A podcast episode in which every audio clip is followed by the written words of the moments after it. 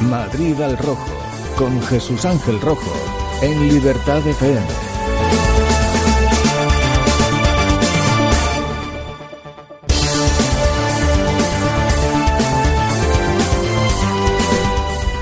Buenos días amigos y oyentes y bienvenidos a Madrid al Rojo. Hoy es martes 27 de junio del 2017. Tenemos 20 grados en Madrid y a lo largo del día las temperaturas llegarán a los 28 grados. Es un placer estar con todos vosotros en Madrid al Rojo, un espacio hecho especialmente para ti, que estás en tu casa, que vas camino al trabajo y que quieres escuchar la verdad. Porque lo importante para mí es que ustedes los oyentes estén bien informados. Porque una cosa es contar historias y otra muy diferente es saber la verdad de lo que hay detrás de ellas.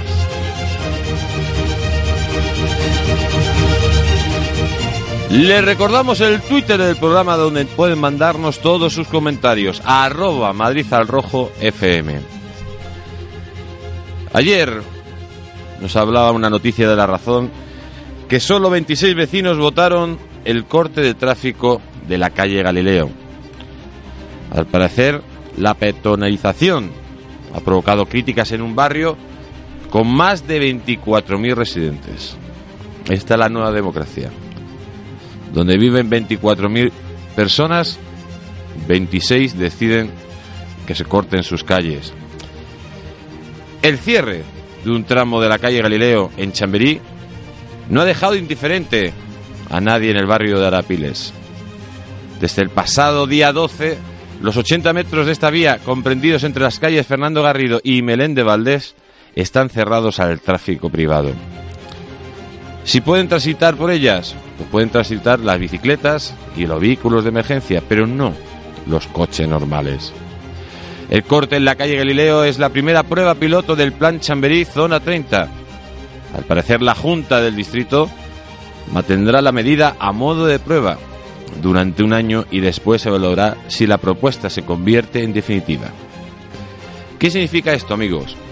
Pues esto significa que, según el proyecto, la creación de una zona estancial en el centro de la vía con mesas de maderas y pérgolas y el establecimiento de un espacio diáfano para actividades culturales. El corte de esta calle, a pesar de llevar solo dos semanas en vigor, pues ha despertado la ira, la ira de los vecinos de la zona.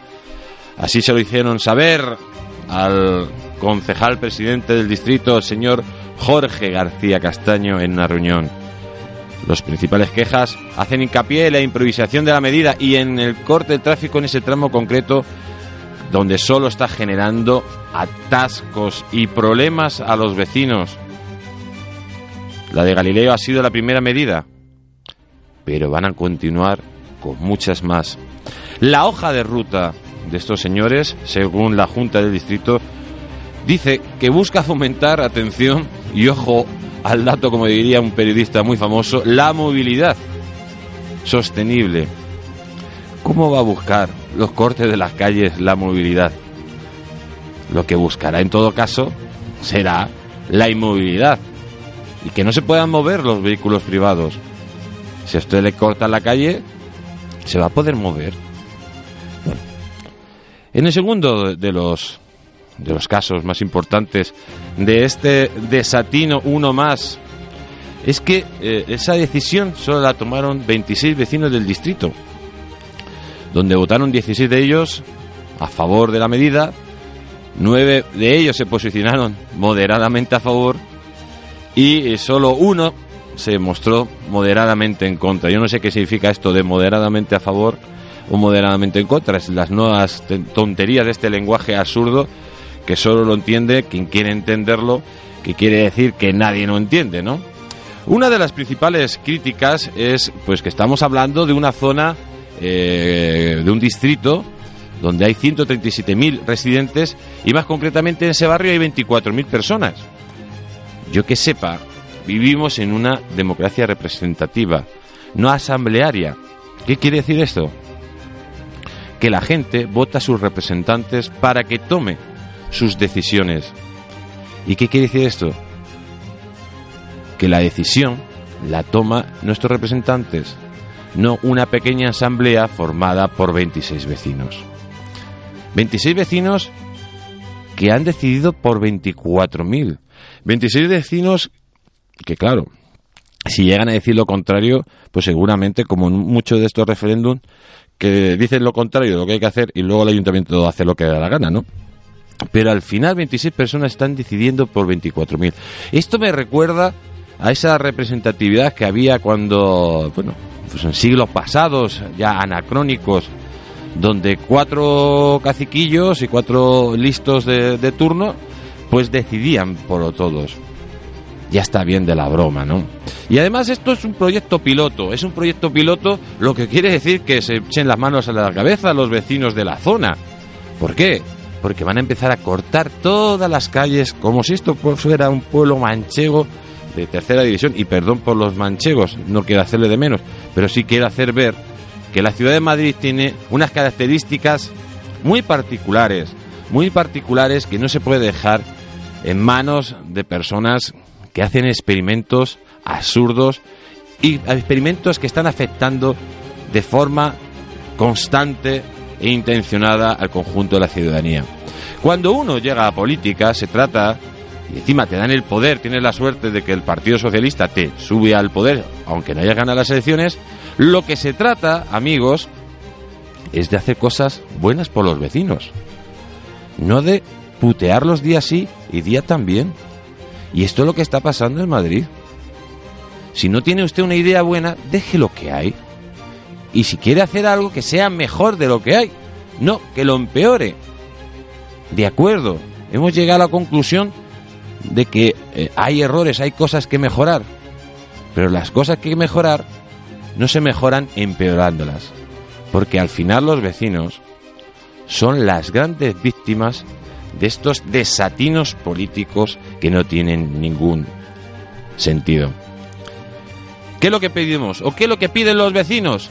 Pues la anunciación definitiva de estos experimentos y de estos proyectos diseñados para Chamberí, que no solo están demostrando que son un profundo fracaso, sino también un profundo error.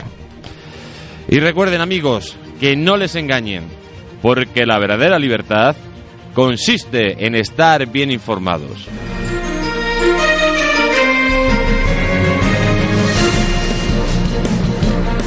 Y nos vamos al resumen de prensa patrocinado por el periódico El Distrito con Aarón Ortega y Alejandro Mergades. La bandera LGTBI ya ondea en el Ayuntamiento de Madrid por el World Prize 2017. La bandera arcoiris ya preside el balcón del Palacio de Cibeles desde ayer, una bandera construida a base de 100.000 lazos de colores colocados por los ciudadanos que han querido, han querido colaborar con la iniciativa del Ayuntamiento de Madrid. Escuchamos a la alcaldesa de la capital, Manuela Carmena que es eh, un acontecimiento que indica hasta qué punto Madrid es eh, los madrileños, Madrid es los ciudadanos y que somos todos y que el ayuntamiento consigue efectivamente el que haya esa sinergia entre todos para hacer posible esta imagen de Madrid que yo creo que va a dar la vuelta al mundo por su importancia, su plasticidad su originalidad y su reflexión de que es un proceso participativo estético. Una avería en un cercanías en Madrid genera una explosión y provoca el caos entre los viajeros. Sobre las 8 de la mañana, a la salida de la estación de Villaverde Bajo, sentido Madrid, en un tren de cercanía de la línea C4 se produjo una avería en el sistema neumático de una puerta, lo que produjo una pequeña explosión con el consiguiente ruido y polvo acumulado en la propia puerta. Esto provocó a su vez la alarma de los viajeros que accionaron los aparatos de alarma y pararon al tren.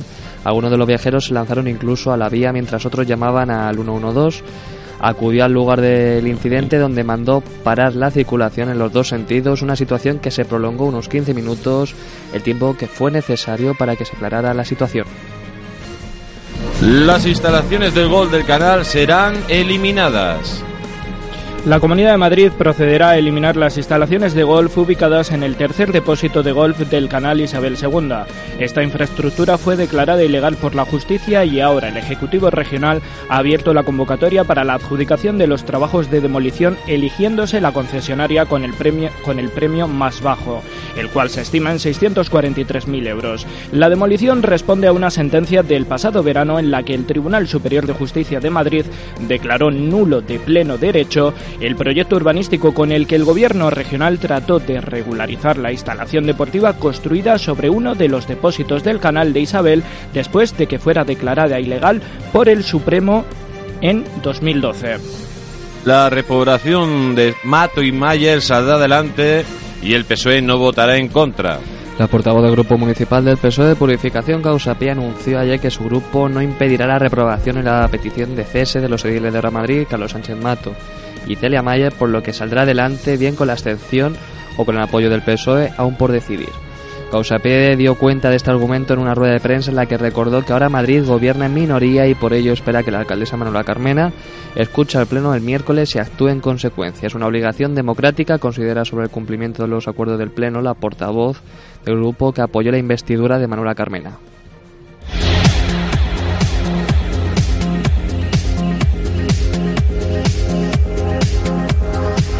Mucha vida por compartir. Libertad FM. Y llega el momento de los deportes, eh, recordando esas absurdas críticas de un jugador de la, NBA que ha criticado el oro español femenino en la Copa de Europa de baloncesto, diciendo que es ridículo que jugaron con una eh, jugadora nacionalizada. Es curioso que lo digan los franceses, los franceses que no tienen ningún jugador original, como se dice, porque la mayoría de ellos provienen de sus colonias o de países extranjeros. Eh, solo hay que ver todas las eh, eh, selecciones de fútbol, en atletismo, en baloncesto, en masculino, en femenino. Prácticamente en todos los deportes no hay ningún oriundo de Francia, todos son o emigrantes o personas que han llegado de otros lados. Por eso es curioso que por, por lógicamente España tuviera una jugadora nacionalizada que la critiquen. Pero esto es lo que pasa siempre con el país vecino, señores, que nos tiene mucha, mucha envidia. No pasa nada, no pasa nada. Algún día os pareceréis a nosotros los españoles.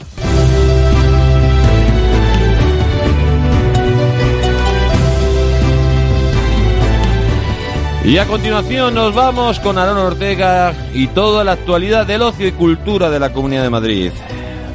Buenos días, Aarón. ¿Qué novedades culturales nos traes hoy? Buenos días de nuevo, Jesús Ángel, y buenos días también a nuestros radioyentes. Hoy comenzamos con cine hablando de un film que seguro que conoces. Jesús Ángel, una de las heroínas más aclamadas del mundo del cómic, Wonder Woman, cuyo personaje ya pudimos ver en la gran pantalla, compartiendo protagonismo con los personajes de DC, Batman y Superman. Ahora es ella la que tiene una película para ella solita, y donde Diana decide salir de la isla convencida que puede tener una terrible amenaza y lucha eh, contra los hombres en una guerra que acabará con todas las guerras, descubriendo todos sus poderes y de paso pues su verdadero destino. Y de cine pasamos a teatro con Inconsolable, un monólogo dramático que reflexiona sobre las consecuencias de la pérdida con la voz de Fernando Cayo, donde podremos ver en el Teatro María Guerrero en Tamayo y Baus número 4. Con ello nos despedimos recordando siempre el Twitter del programa arroba Madrid FM. Los Invencibles de América reivindican el hecho más épico y extraordinario que jamás ha conocido el hombre. La historiografía mundial ha tratado de distorsionar una hazaña que no tiene parangón. España ha consentido que una falsa leyenda negra le ponga de rodillas ante el mundo. Descubre a hombres hechos de otra pasta que lucharon contra el infortunio demostrando una voluntad de hierro.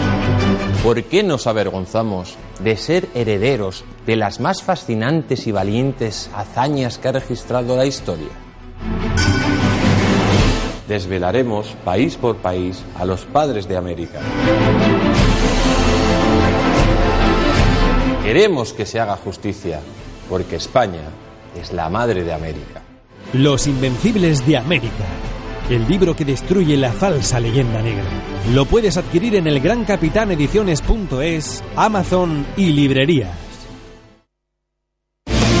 Todas las noticias que andabas buscando están en el distrito. Con sus 180.000 ejemplares y 6 cabeceras te informará de toda la actualidad de la capital.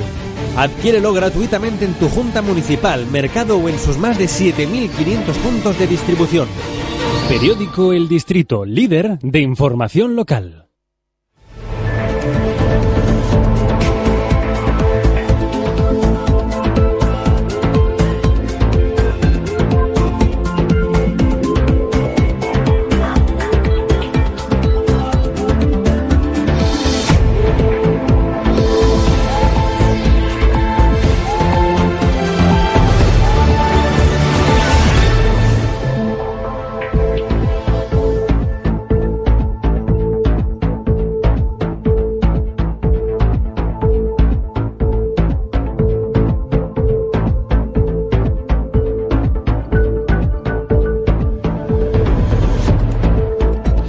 Y nos vamos a conocer el estado de las carreteras en la Comunidad de Madrid conectando directamente con la Dirección General de Tráfico. Buenos días, Alicia Gutiérrez.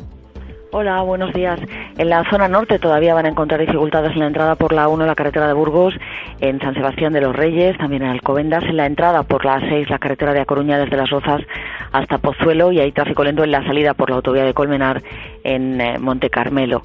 También hay dificultades en la zona sur, en la entrada por la carretera de Extremadura, en Móstoles, en la carretera de Andalucía desde Valdemoro hasta Pinto y en la de Toledo en el entorno de Parla. Cuidado en la M40, los tramos son los habituales circulando en sentido norte entre Vallecas y Coslada en dirección a la carretera de Burgos y también entre el entorno de Pozuelo, los túneles del Pardo, en la M50 en Boadilla en sentido A6 hay también dificultades. Libertad FM.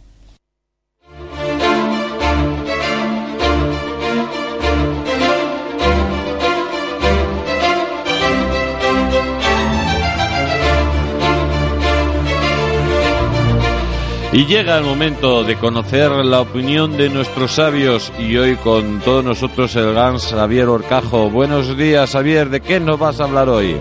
Buenos días Jesús Ángel. Bueno, esta es la semana Bárcenas, la semana en la que todos estamos viendo que el aguanta se fuerte Luis del mensaje de Rajoy se cumple. Creo que Bárcenas está más pendiente de que no tenga implicación penal para su esposa sus andanzas como tesorero del PP y que de vez en cuando enseña los dientecitos porque genio y figura, sobre todo cuando puede darle un zasca a Irene Montero a Tony Cantó a costa de nada, a costa de no contar nada sobre la financiación del PP y a costa de no contar nada sobre dónde guarda los 40 millones y a quién pertenecen, cosa que no es para ahí. De todas maneras, este caso Bárcenas se encarrila hacia un no desacuerdo entre Mariano Rajoy y Bárcenas, con lo cual olvídense ustedes de conocer dónde y quién pagaba los sobresueldos.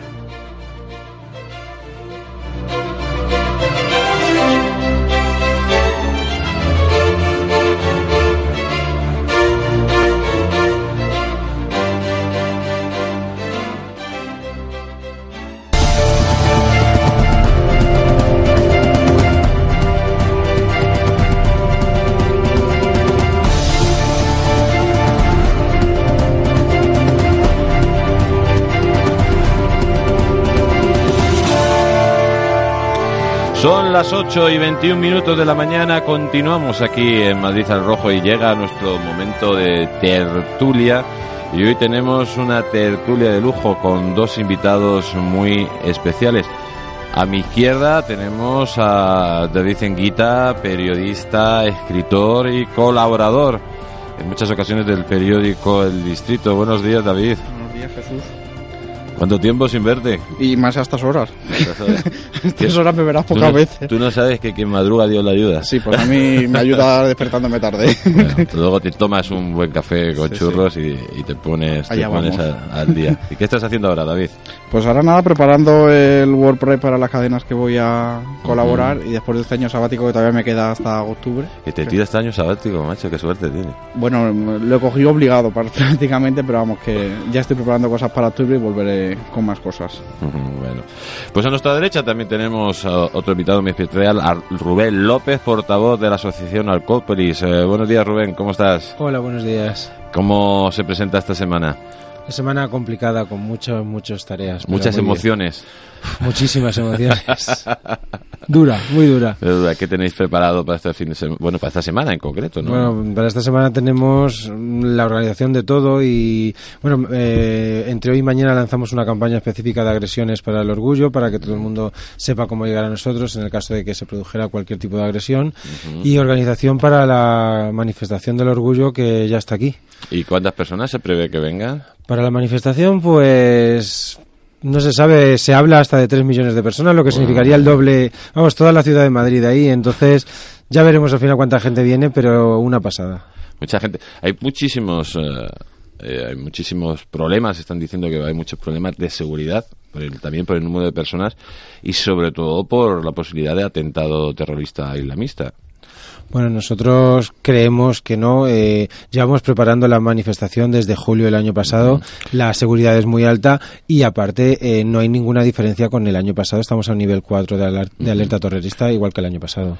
Bueno, recientemente sabes que han detenido a dos señores ahí en, en Arganzuela, muy cerquita donde se va a hacer la manifestación, Sí, bueno, que pero- estaban ya mm, a puntito de, de preparar un atentado. Pero eso nos demuestra la, la confianza que tenemos que tener en las fuerzas y O sea que no hay ningún problema, puede ir todo el mundo tranquilamente. Yo animo a que vaya todo el mundo a la manifestación y se manifieste como para que seas como te dé la gana de ser. De acuerdo. Pues vamos a empezar ya con los temas. Y, eh, y hablando precisamente del World Prize, pues hay un- una noticia que habla que el gobierno de Carmena modifica los horarios de la ordenanza de protección acústica. Algunos escenarios eh, tendrán vía libre hasta las 3 de la madrugada y esto está provocando pues, eh, las críticas de, de los vecinos, ¿no? Lógicamente, Eh, las personas... Yo recientemente estaba en, en mi barrio y bueno, la verdad que no me llegaba mucho las las ondas de la fiesta de, de donde estaba pero mi, mi- mi sobrino que vive enfrente dice que, que tenía la fiesta en casa ¿no? Ya, pero Jesús, yo creo que esto es como todo. Yo vivo en el centro de Alcalá de Henares y cuando me molestan las cosas, o bien yo decido irme al centro de la ciudad, sabiendo las consecuencias que tengo de determinadas fechas de- del año, y precisamente en esas fechas yo me voy a la ciudad de Alcalá de Henares, a la playa directamente. Entonces, la gente de Madrid, que sabe perfectamente que determinadas pero tú fechas. tienes mucha suerte porque te estás tomando un año sabático Bueno, sin tomarme el año sabático yo siempre hago lo que me da.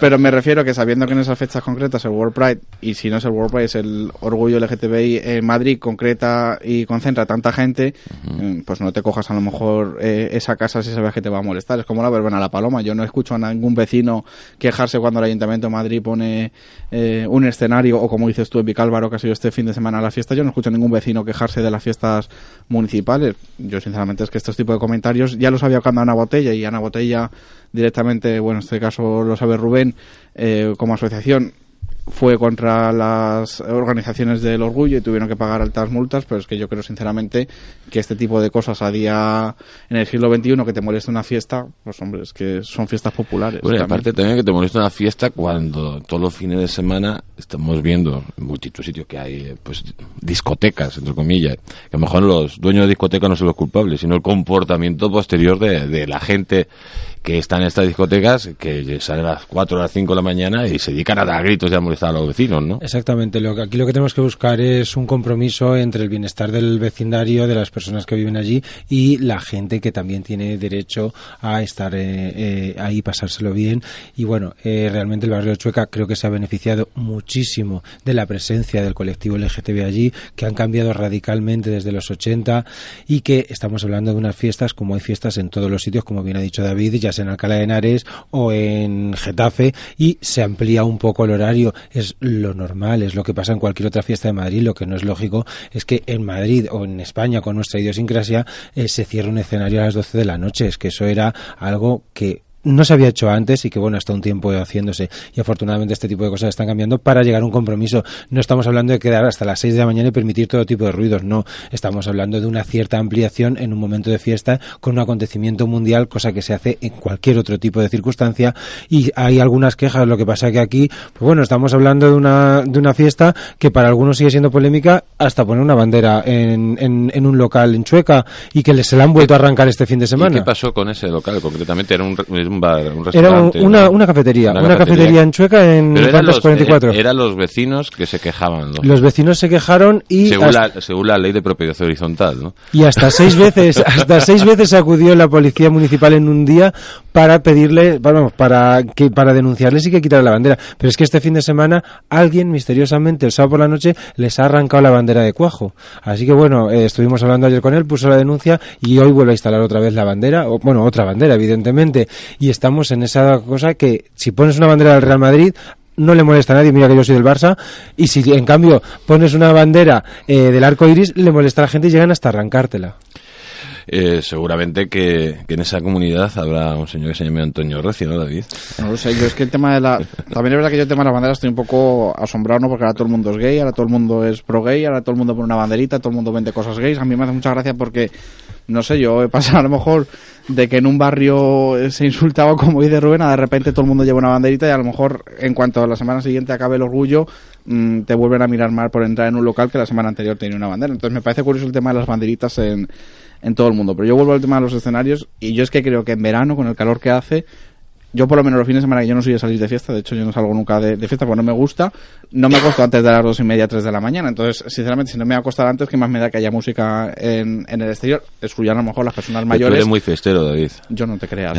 Pero lo que me refiero es que si se benefician, eh, se ha beneficiado los hosteleros que han triplicado eh, el precio de un alquiler eh, en un apartamento, han triplicado también eh, las habitaciones de hotel. O sea, me refiero que todo esto es un cómputo global. O sea, tú no puedes eh, a un edificio como por ejemplo pasaba en el barrio de Chueca, que se quitó el, el escenario por la por el centro de mayores que había, que, a lo mejor en, en ese sentido lo puedo llegar a entender porque son personas mayores, pero empezar a criticar que a cualquier hora a las 6 de la mañana te parece tarde el que haya un escenario, hombre, pues no te estoy hablando que se vaya a largar hasta las 6 de la mañana. Que no a lo mejor es- sería buscar dentro de la zona, pues como... No, como digas me- eso que entonces no vuelven a poner casquisto. No, no, pero es verdad. Cascos no, eh, cascos no. Ese centro de, de- de mayores que está cerca de, de la plaza, pues a lo mejor es cuestión de buscar pues otra plaza centro de la zona, que hay muchísimas plazas para Sí, pero todo no venido- molestar, ¿no? Todo ha venido bien. Al final, eh, el quitar No, el pero escenario de Choca ha abierto si se puede, se puede fuera- evitar, por ejemplo, a los señores mayores que viven en esa residencia, que es verdad que ellos no ¿Tú se pueden que La transformar. mitad de esos señores mayores a lo mejor no están en la fiesta también. No creo, porque no. no Esos señores mayores, No. ese centro de mayores escribió una carta pidiendo al ayuntamiento que se, que se hicieran las fiestas en, el- en la plaza de Chueca. ¿eh?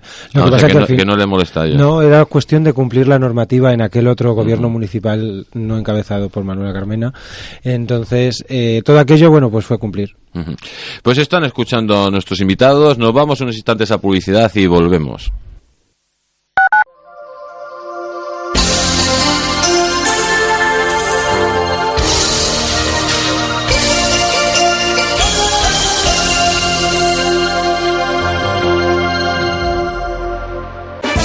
Libertad FM.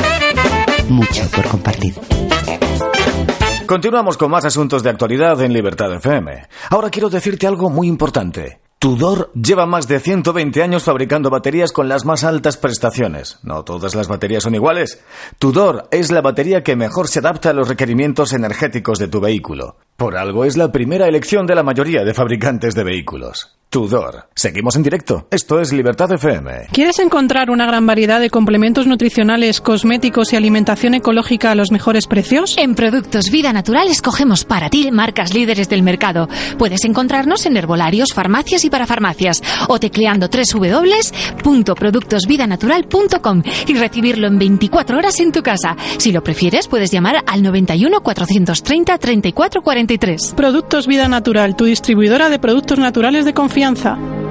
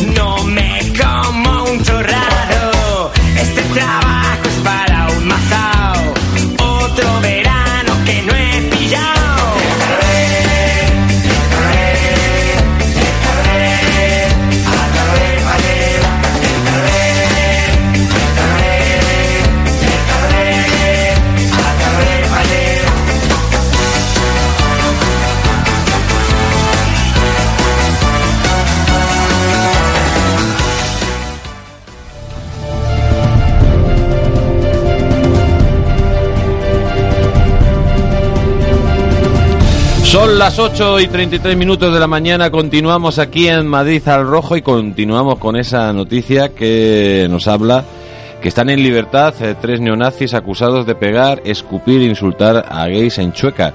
Al parecer el juzgado de instrucción número 32 de Madrid ha puesto en libertad a los unos imputados por delito de odio a tres jóvenes eh, de ideología neonazi. Eh, por lo visto fue en el barrio Chueca que agredieron a estas personas y les han agredido y ya están en la calle. ¿Qué opinas de esto? Bueno, realmente me asusta que el del viernes al sábado Porque pasado es que este fin de semana pueden agredir a otros. ya hubiera unos neonazis en, en Chueca agrediendo a gente.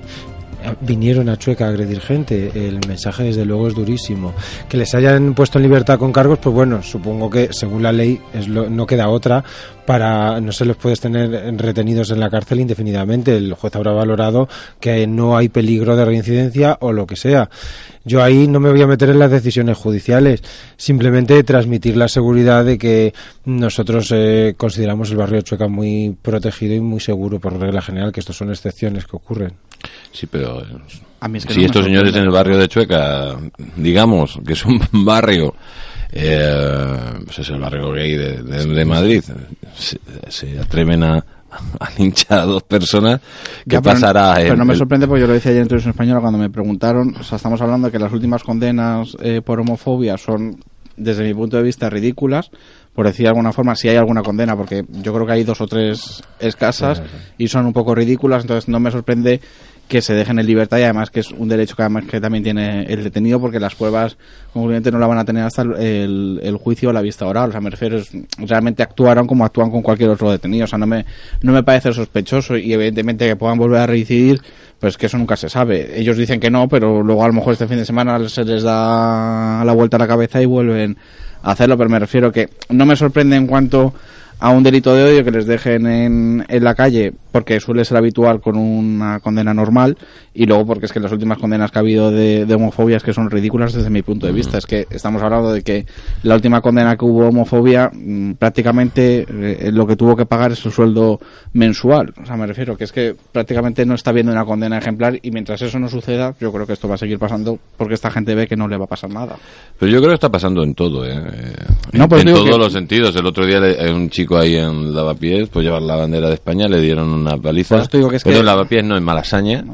Y, y no pasa absolutamente nada. El problema es que no hay, no hay eh, justicia, ¿no? Para para estos tipos de, de casos. O ahí en Barcelona, cuando cogieron a ese señor que, que iba con su hija, también la pelearon, o a las chicas que estaban de la selección. Que todavía no está ni detenido el, el tipo, ¿no? Eh, Yo sí que- tendría que- que haber justicia, ¿no? O sea, vamos a aplicar una ley más contundente, pero no solo en este delito, sino en su conjunto, ¿no? Yo sí que querría aquí eh, destacar que, bueno, al menos eh, las personas acudieron a la Policía Nacional, la Policía Nacional tuvo una diligente actuación y eh, pudieron detener a los a los eh, agresores, es decir, A los algo está- macarras. a, a los macarras, a los neonazis, a, a los presuntos agresores. Es decir, para mí eso es un gran adelanto cuando antes no nos atrevíamos ni siquiera a acudir a la policía porque nos habían agredido. Entonces, aquí... Y pues, también bueno, se nota mucho el trato de la policía desde que se está denunciando más los delitos eh, de odio. Tiene otro trato la policía con quien va a denunciarlo. Sí que es verdad que es que al fin y al cabo no, no es competencia de la policía el juzgar o no juzgar. La policía abre la diligencia, eh, actúa como, como tiene que actuar y luego es el juzgado de oficio o el juez el oportuno que tiene que, que dictaminar sentencia. En este caso es que es lo que tú dices, que no es una cosa que es porque haya sido un ataque a homofobia, es que lo que se ha hecho con estos neonazis es habitual en todos los detenidos. Se les deja a disposición judicial y el juez de guardia es el que decide eh, cuál es su cometido. Porque, bueno, una de las cosas que está eh, que vosotros denunciáis es que ha aumentado un 36% el tipo de estos delitos, ¿no? Bueno, esos son los datos del Ministerio del Interior que los presentó hace un par de semanas. Sí que cuando este año que han bajado los delitos de odio un 4% en general, los de sobre LGTB-fobia han subido un 36%. Es un dato que, bueno, que muestra que todavía queda muchísimo por hacer en este ámbito, que también muestra que están ajustando los delitos, porque el año pasado bajaron un 69, este año suben un 36. Digamos que aquí el principal problema es que todavía se denuncia muy, muy, muy poco. O sea que hay más delitos todavía. Hay muchísimos más de los registrados. Piensa que en España estamos hablando de, no recuerdo el número de los que ah, hubo este año, eh, 100, no sé, entre menos de 300 en, eh, sobre LGTB-fobia. En Reino Unido estamos hablando de 7.000 con una población no, no 20 veces mayor. Entonces aquí todavía queda un largo camino por recorrer para que la gente de- acuda a denunciar, acuda a la policía. Yo por eso quería destacar que el, el- la madrugada del sábado pasado sí acudieron a la policía y la policía rápidamente pudo detener a los agresores. Y para mí esa es una gran victoria, que, que acudamos a la policía, porque hasta ahora nos costaba muchísimo que las víctimas acudan. Y estando en un país eh, como España, lógicamente un país avanzado dentro del conjunto del mundo, eh, ¿qué opináis que haya países, por ejemplo, como Irán, eh, que coge a las personas que tienen una tendencia sexual diferente y les, eh, les cuelgan eh, en, una, en una grúa? Y que haya pues gente que de, alguna forma encima estén financiados por estos países. Bueno, pero es que estás hablando de un país desarrollado de donde se da una subvención también a una organización como Acteoir que incita el delito al odio. Entonces, o sea, no nos tenemos que ir hasta a lo mejor Irak para este tipo de cosas. Sí que es verdad que... Una ver, cosa es un- una paliza y otra cosa es que te cuelguen en una grúa, ¿no? Sí, O sea, bueno, por- que como hacen en que- determinados países. que, que una subvención pública incite a una organización a hacer ese tipo de cosas también deja mucho que ver para que una persona que cree en los ideales como pasa a la ciudadanía de Irak, que el tema católico y Bueno, ideológico y religioso para ellos es lo más importante en su vida y eso no se tolera. Bueno, Entonces el- también el- es verdad el que... tema católico no, el tema musulmán. Bueno, pero eso también... No, En Irán no son católicos. no, pero me refiero que eh, en determinados eh, países que son católicos también son radicales en ese sentido. Entonces, también la religión tira demasiado para... eh, yo soy católico, por ejemplo, Pero- pero y no yo vivo en libertad de la iglesia pero aquí no en son España. límites, David. No son límites, pero me Claro, refiero... No compares. O sea, yo, yo lo, que, lo que quiero decir es que el tema religioso en determinados países es mucho más importante que a lo mejor una ideología política. Entonces, si la religión lo prohíbe y la religión lo pena, pues las personas que sigan esa religión van a hacer lo que en ese momento la religión diga. O sea, es una cosa que también hay que empezar a mirar, ¿no? El tema del radicalismo de las religiones, que también es importante. Ya, pero, Que estás hablando, hemos empezado hablando de, ISIS. Imagínate eh, España, que es un país católico, yo creo que hay muchísima más tolerancia. Se está celebrando aquí el, el- el orgullo mundial que, que, por ejemplo, Irán, Egipto, eh, Libia, Marruecos, Argelia. eh, No es comparable. No es España. comparable, claro. España estamos hablando- o Afganistán. Estamos hablando de posiblemente el país más tolerante con, la, Claro. con el colectivo LGTB. Dentro de la palabra tolerancia no me gusta, pero bueno, en las investigaciones que se han realizado. Pero sí es verdad que es que queda prácticamente todo el camino por recorrer. Si es que la manifestación de este año es por los derechos LGTB en el mundo, precisamente por ese tercio de, la- de los, de los países del mundo. Tú has destacado uno, hay ocho donde se nos mata por ser. Simplemente Claro. por ser. Hay ocho donde se nos mata. Está Irán, pero está Arabia Saudí, está Mali, está Nigeria y hay otros cuantos. Eh, pero es que 72 países todavía se no- somos ilegales simplemente por ser. Que en España hasta el 79 éramos así.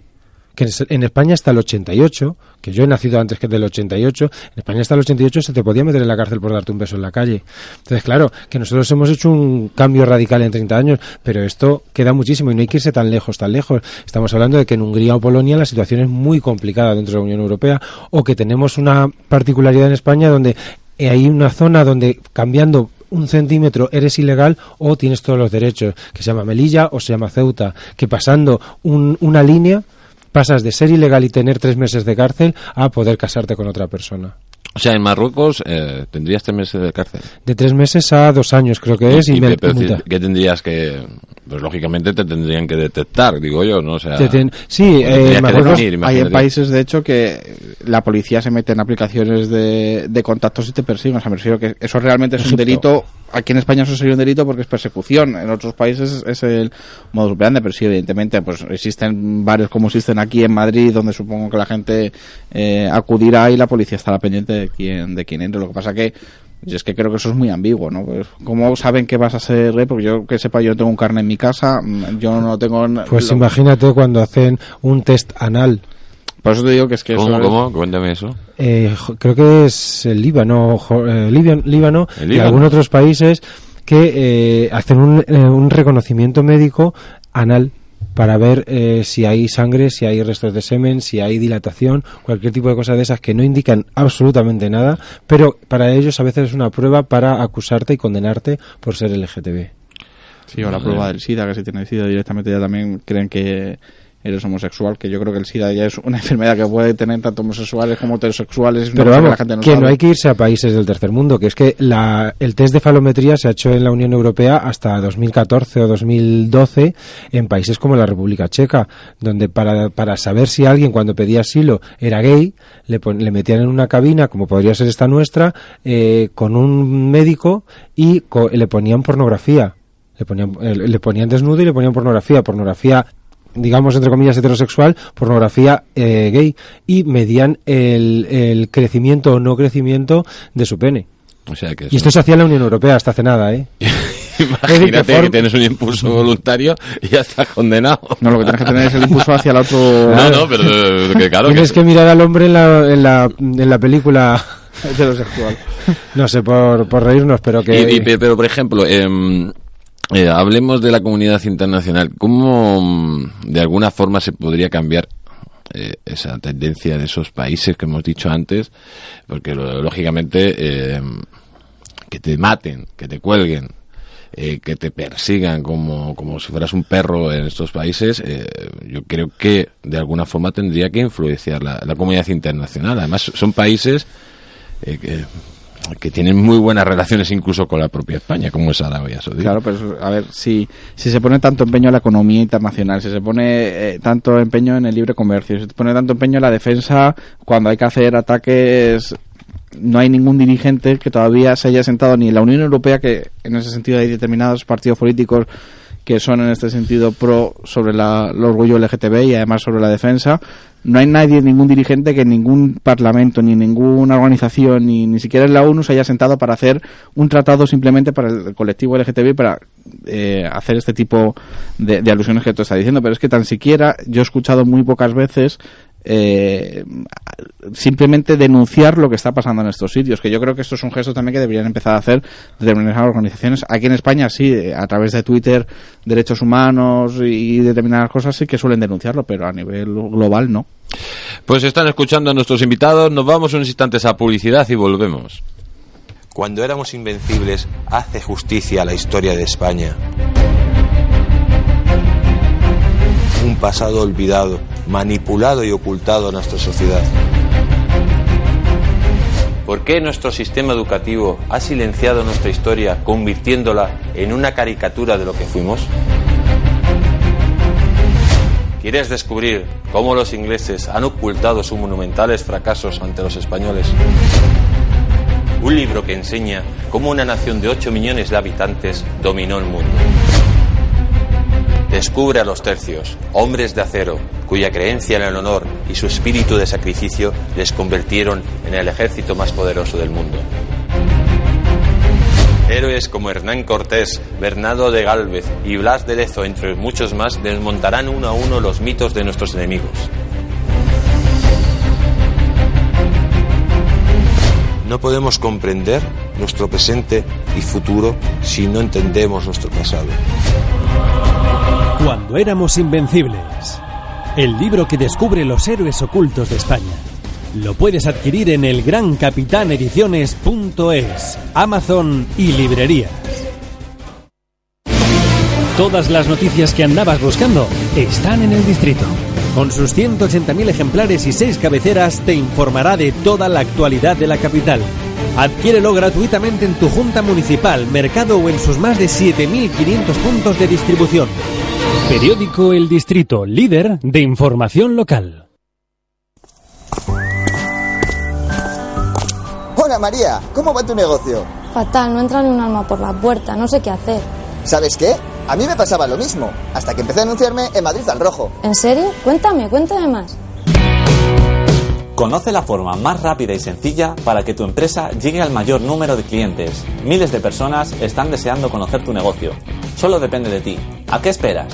Anúnciate ya en Madrid al Rojo y conocerás la fórmula del éxito. Llámanos al teléfono 913-719-167. Recuerde, 913-719-167.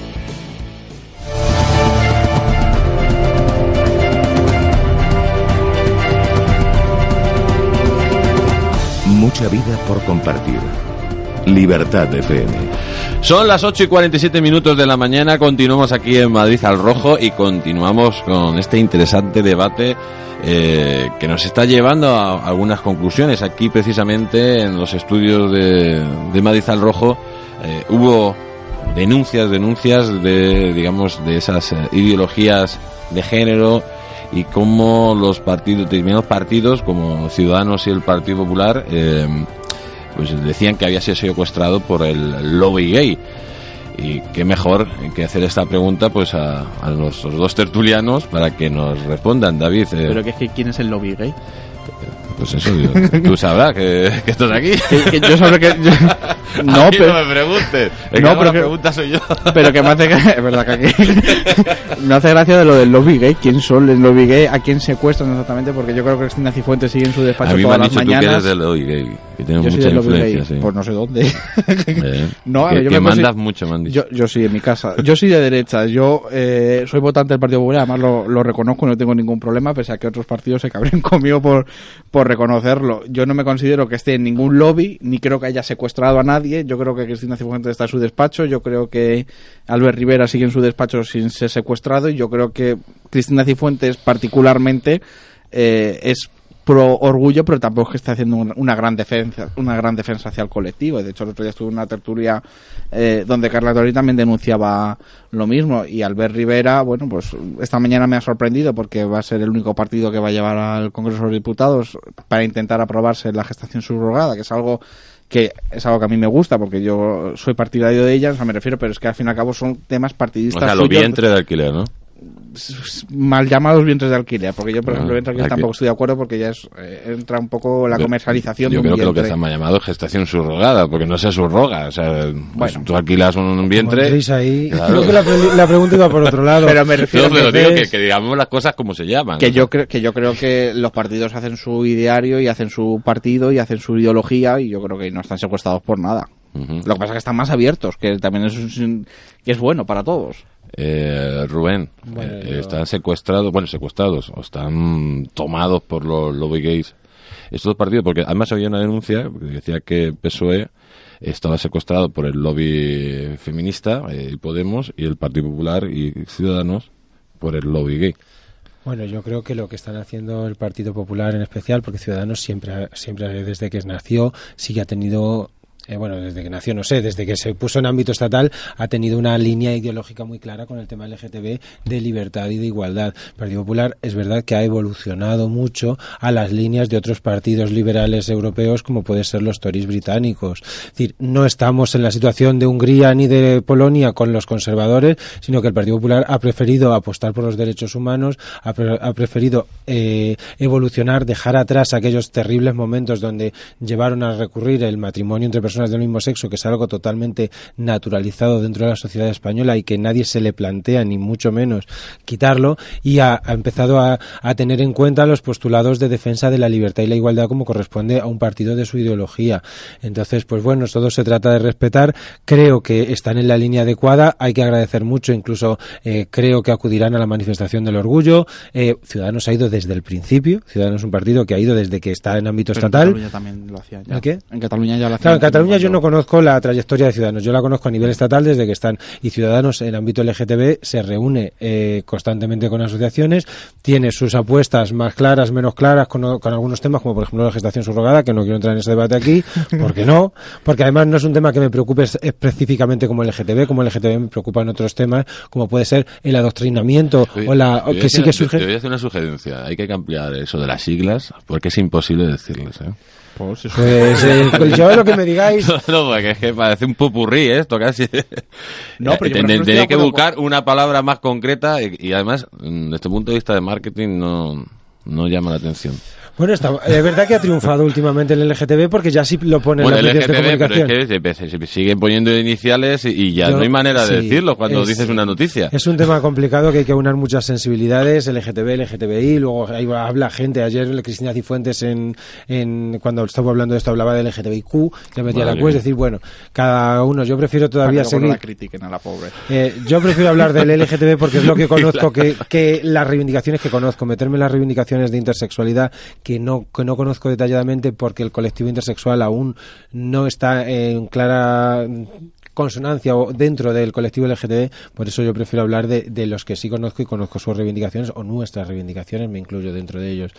Y sobre el tema de los derechos, pues mira, a mí me preocupa más el adoctrinamiento que sí que están sufriendo niños como en el colegio este Juan Pablo II de Alcorcón, donde su director les enviaba una carta diciendo que el luchar por la igualdad era igual que el fanatismo terrorista. Eso sí que me da miedo y no que alguien, pues un friki, lo siento por eso, pueda decir que el Partido Popular está secuestrado por el lobby gay. Que- que decir eh, que el Partido Popular yo no sé si Oyarzábal tiene una metralleta te y, y Maroto tiene una metralleta y tienen metidos que yo creo que el Partido a- Popular también la toca evolucionado, dado que ha partido el Ayuntamiento de Madrid. Pero no cree yo- el Partido Popular que tiene muchos eh, gays que todavía están en el armario.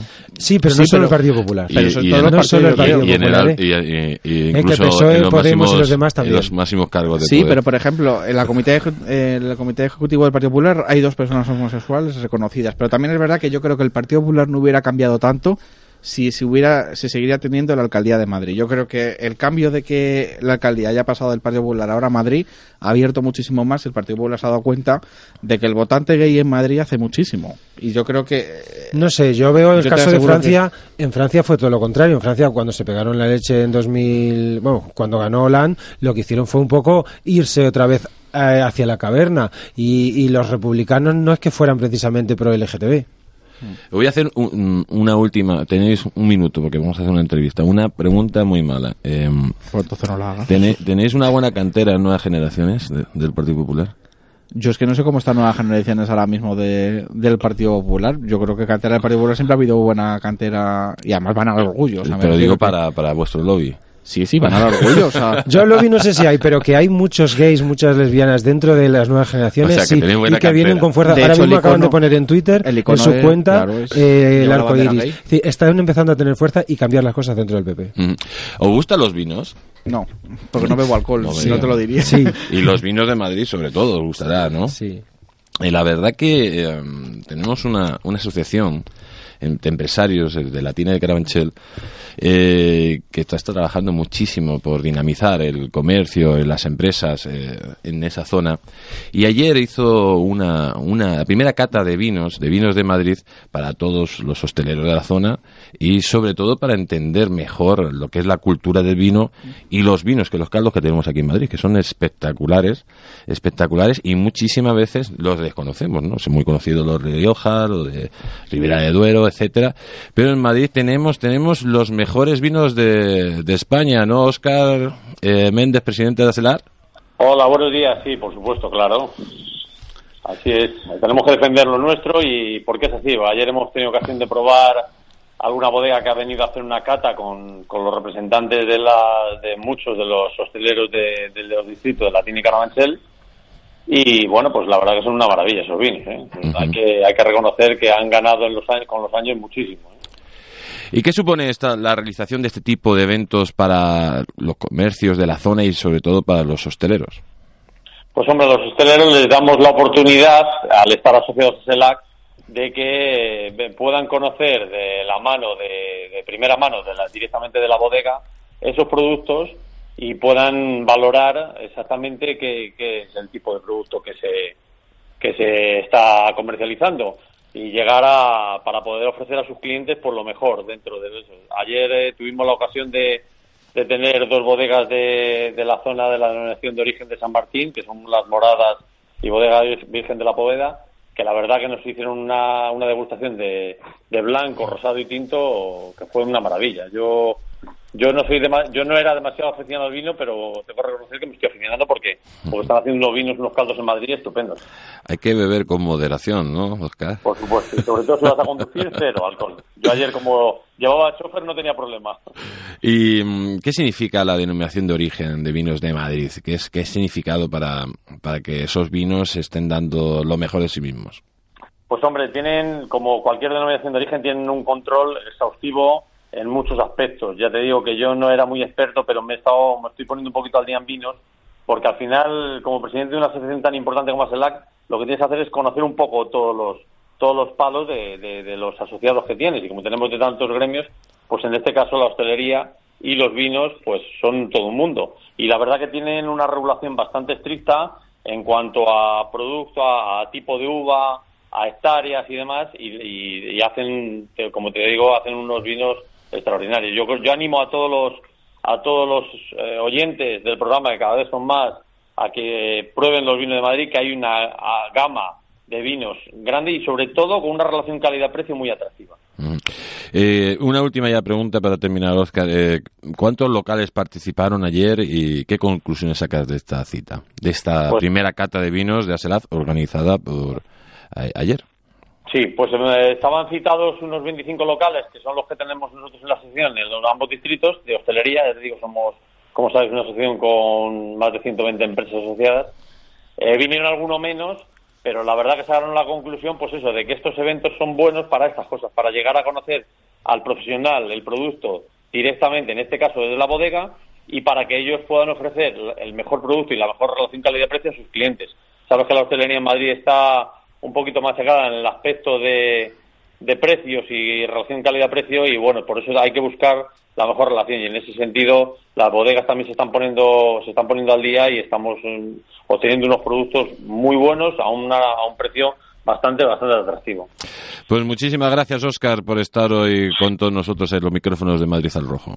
Muy bien, muchas gracias a vosotros como siempre, gracias. Venga, hasta pronto.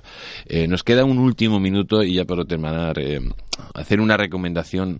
Eh, ¿Dónde hay que ir este fin de semana? Eh, el- en Madrid, ¿en qué, qué Ah. sitio? Dentro de la fiesta que, que se va a organizar, ¿qué recomendarías? Yo Los puntos claves, Rubén. A ver, para mí el punto clave es la manifestación que empieza a las 5 de la tarde y que estaremos hasta las 12 de la 1 en las calles reivindicando libertad e igualdad, donde te lo puedes pasar muy bien, pero al mismo tiempo puedes exigir eh, medidas y puedes ayudar mucho a, la- a los avances legales de nuestro colectivo. Entonces yo recomiendo sobre todo eso. Y luego ya, pues beber con moderación.